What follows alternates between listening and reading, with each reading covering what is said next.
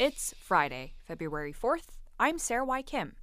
Health experts are urging continued caution, though Maryland's COVID nineteen rates continue to go down. Governor Hogan and Mayor Scott hold a closed-door meeting in Annapolis to discuss violent crime. Democrats and Republicans clash over a proposed crime package, and the president and C E O of the Maryland Food Bank says even as the pandemic dies down, food insecurity continues. It's The Daily Dose from W Y P R, our latest reporting on Maryland's COVID nineteen response and the local news of the day, made possible by G B M C Healthcare. Maryland's COVID hospitalizations are below fourteen hundred. eighty patients were released from the hospital in the past twenty-four hours, according to the State Department of Health. The state positivity rate is also steadily going down. It's now at six point seven percent. Despite the declining positivity rate, health experts at Johns Hopkins University say Maryland residents shouldn't start their post-pandemic celebrations just yet. Health experts gathered to discuss Maryland's thirty-day state of emergency, which ended yesterday. But doctors said everyone still needs to be careful, and they stressed continued testing and contact tracing, as well as vaccinations, as ways to continue reducing the spread of the virus. Baltimore Mayor Brandon Scott and Governor Larry Hogan held a closed-door meeting in Annapolis yesterday to discuss violent crime in the city. Speaking to reporters after the meeting, Mayor Scott said they talked about ways to strengthen their already strong partnerships.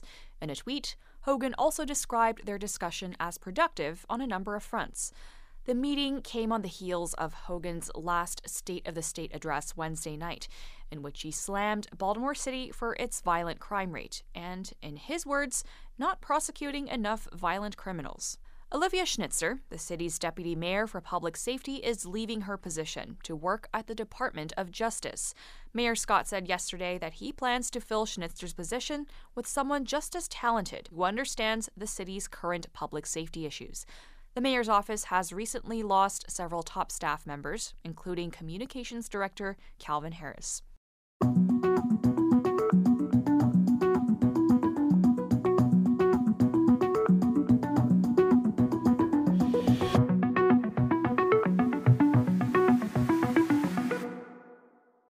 Insecurity may be affecting one out of three Marylanders as a result of the pandemic, according to the Maryland Food Bank.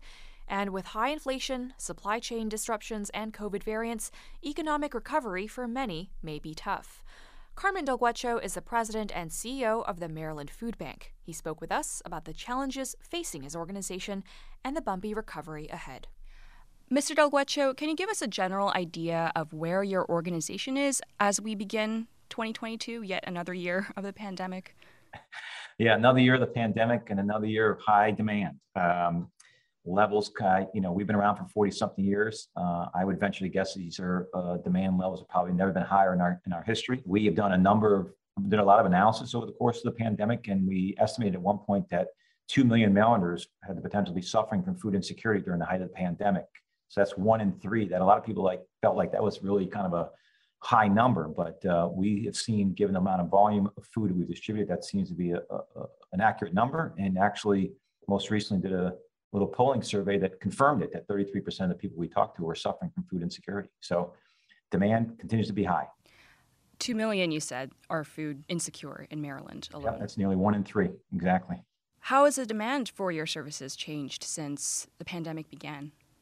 Yeah, I mean, if you think back to March of twenty, we got shot out of a cannon, right? Demand went through the roof almost immediately, and the pace of distribution and need out there was was tremendous. Um, and then over the course of the last couple of years, it has stayed at an elevated level, um, despite the fact that there's been a number of government supports and other things that have come on board to try to help ease the burden off on folks. We have continued to see uh, levels of demand being um, extremely high. And the outlook is that it will continue to stay high. We just recently surveyed our network of partners across the state who distribute work in the, uh, food in the local communities. And that survey indicated that sixty-eight percent of our partners anticipated demand to actually increase in the months to come. So uh, so it's really uh, it's really kind of continued to stay at a significantly high level. Hmm. What have been your main challenges so far during the pandemic, and what are you anticipating in this coming year? I mean, you mentioned that food insecurity is expected to grow, actually. Yeah, I mean, our main challenge is to keep up with the level of demand.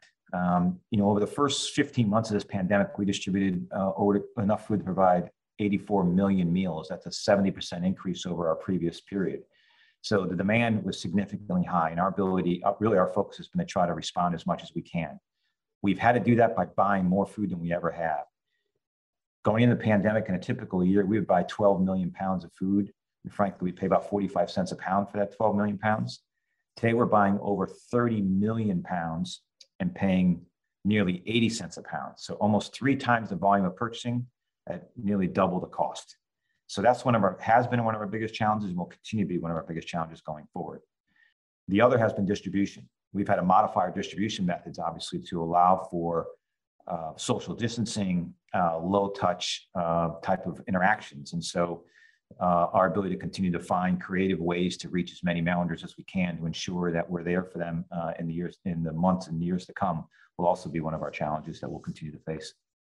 Are there specific like subgroups of people that are more difficult to reach, um, to get food to? Well, we know that there are certain communities around the state that have been hit harder by the pandemic than others. We think about, you know, uh, we think about seniors in terms of who are homebound. We think about uh, communities of color where who were disadvantaged going into the pandemic, and now some of that were exacerbated. Uh, we think about rural markets where, you know, um, uh, transportation challenges and, and, uh, exist. So, uh, you know, we're a statewide organization dealing with communities, you know, of all shapes and sizes. So the, the challenges uh, vary. But uh, and, and every community has felt this, um, the impact of this uh, uh, in some way, shape, or form.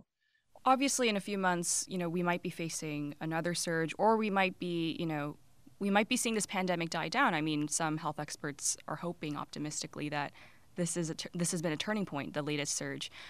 Given that, you know, that end might be near, or that sort of fading away of the pandemic might be near, how do you think food scarcity will look then?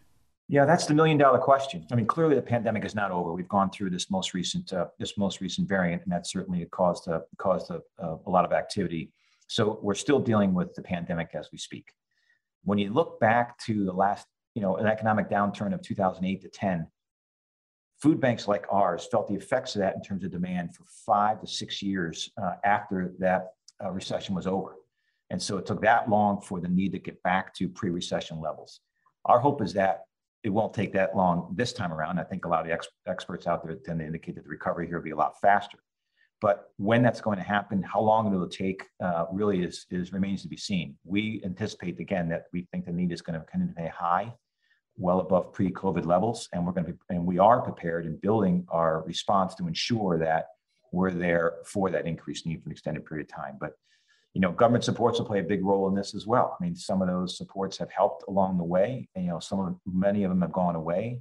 So um, those that also will impact the speed of this recovery, as well as you know, economic factors. So that's the million dollar question: is when it, how long will this take to ultimately wind down, and how long do we need to be prepared to respond? And our outlook right now is that it will be doing, we'll be dealing with it for months and perhaps years to come.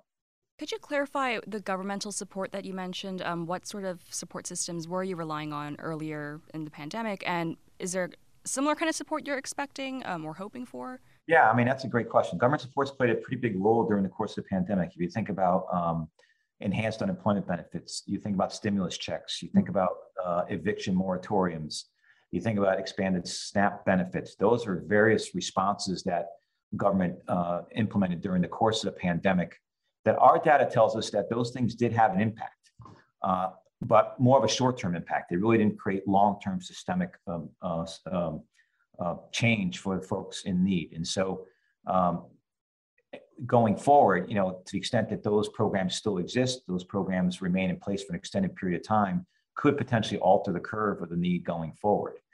Uh, child tax credit is a great example. That's an example of a, of a program now that was no longer is no longer in place. And government data indicated that of the recipients of that child tax credit, one in two uh, recipients were using a portion of those funds on food.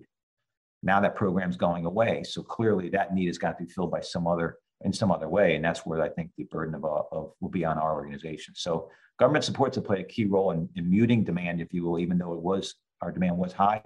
What it looks like going forward will remain to be seen, and and and what the what role the government can play to ensure that people who are suffering could have uh, some level of support will be critical. You were talking about how those supports were generally quite temporary. They were helpful for a time, but not, you know, overhauling systemic barriers to food for a lot of people. Um, in your view, what are some ways we can change this on the whole systemically um, to make food, you know, more equitably distributed? Yeah, I do think um, the I think this child tax credit uh, was one area that I think had good long-term potential in terms of impact. Clearly, families who were struggling to make ends meet, uh, who were actually, you know, have the ability to provide for provide for uh, provide for their families, lift them out of poverty. That seemed to have a really good long-term potential impact to uh, helping folks who were serving today to potentially become more self-sufficient. Um, clearly, wage pressures that, you know, market-driven wage pressures will be another area where people who potentially, who are working today but aren't able to make ends meet, perhaps could be in a position where they could uh, provide for their families if, if, if, if we see some increase in minimum wage and things like that, that ultimately provide some additional levels of support. So I think there are some areas that, uh, that that government can play a role in helping lift the families uh, so they are in a better position to provide for themselves. We will have to be focused on providing more more support than just food. We have access to folks who are coming to our pantries every day in search of food, but ultimately are coming because there's some root cause that they're having to, uh, that they have that's caused that situation. So we think we're uniquely positioned to hopefully provide uh, access to other services that people need to help them become food secure, whether that's workforce development programs, whether that's transportation solutions, whether that's um, housing or health, uh, uh, childcare. We won't provide those solutions directly, but we'll provide access to them by bringing more nonprofit organizations, more service providers into our network so that they can provide these solutions to uh, folks that we're serving every day. And what can regular, you know, everyday Marylanders do to support your organization and help you make those solutions possible? Yeah, I think, you know, financial support still is a critical component. Um, we have tremendous buying power.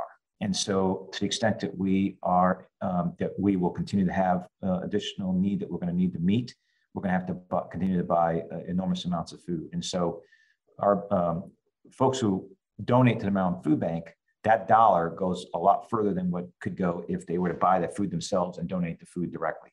So our buying power allows us to buy more food, and then our expertise and knowledge of the communities we serve allows us to ensure we're buying the right food Uh, nutrition-wise and culturally for the communities we serve. So financial support still has the longest-term impact on our ability to serve. The other beauty of the financial support, a lot of folks would say, hey, I'd love to really support organizations in my local community. Well, we're a statewide organization. The dollars that we raise and the food we buy goes to every community across our state. So you will still be supporting your local, your local pantries and your local organizations um, with regard to uh, the food access. We also are extending a significant amount of grants to partners all across the state so they can be um, more efficient and effective in their reach. So that's another uh, value to financial support for the Maryland Food Bank, that some of those dollars not only deployed in the form of food, but also in the form of grants so our partners can be as effective as they can be. So that's the best way I think people can help us both today and tomorrow. Mister Del Guecho, is there anything that you want to add before we let you go? The state, in addition to some of these um, programmatic responses, have been very supportive in terms of financial support for our work. And so, um, you know, to continue that kind of public-private partnership, if you will, in the sense of the state continue to make investment into the Maryland Food Bank so that we can continue to buy the food we need to buy. We can continue to support our local, our local community partners. We can also do the work we need to do with regard to addressing root causes. Additional state support is another way that uh, states and government can help Uh, in this effort. So not in addition terms, not, not only related to specific programmatic response, but also to provide financial support themselves to organizations like ours who have tremendous reach. Carmen Del Guecho is the C E O and president of the Maryland Food Bank. Mister Del Guecho, thank you so much for your time. Enjoyed it. Thank you, Sarah.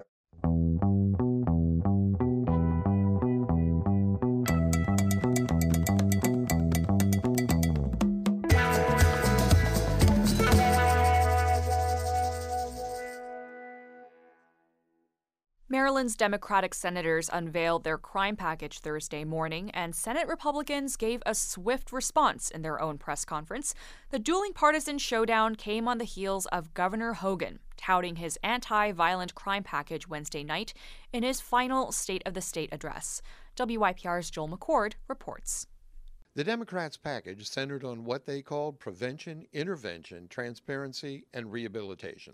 Senate President Bill Ferguson said it isn't about a single bill, but an all-encompassing effort to reduce violence. What we need is a coordinated plan at all levels of government, and the Senate leadership is here today saying that we are putting forward the framework and the resources. Baltimore County Police Chief Andre Davis, who took part in the Democrats' press conference, said afterward Maryland needs a wraparound package to deal with increasing crime. I mean, we need communication with other law enforcement agencies.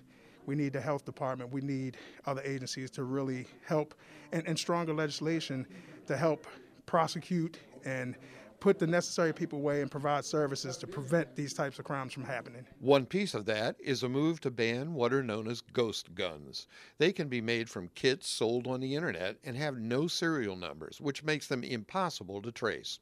Attorney General Brian Frosh said they are becoming the guns of choice for young people who can't buy a gun without an adult and for convicted felons who couldn't buy a gun legally.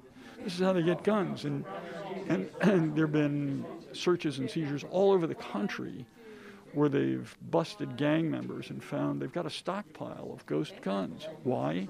It's the easiest way to do it. The Democrats' package also contains efforts to improve behavioral health and children's mental health services and beef up the division on parole and probation. It would provide risk assessments for parolees, better record keeping, raises, and apprentice programs to try to fill the nearly one hundred fifty vacancies in the department. Ferguson said they need to get more people in the division to avoid case overloads and to make sure they're properly trained.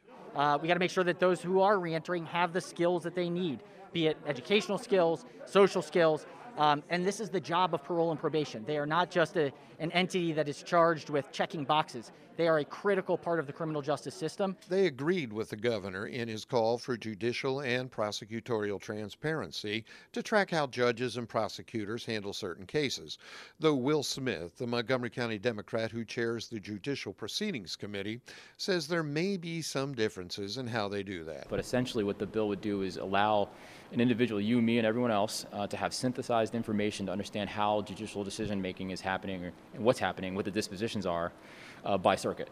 So throughout the state, you'd be able to understand which jurisdictions are making what decisions and why. Republicans, however, dismissed the Democrats' package as woke, progressive ideas. Senator Robert Castley of Harford County said it fails to deal with the immediate problems of repeat violent offenders being freed on parole. We've got probation agents looking out for people who are violent offenders, violent repeat offenders, who have not learned their lesson, have not shown any, any, any, any remorse for their crime, have not proven that they're willing to move on and readjust their lives.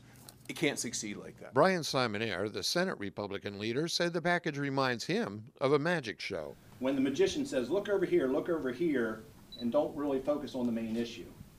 And that's what we're seeing with the Democrats with their solution. They're nibbling around the edges and ignoring the immediate and pressing needs of out-of-control crime. They argued instead for the tough on crime, tougher sentencing measures the governor has called for. I'm Joel McCord, W Y P R News.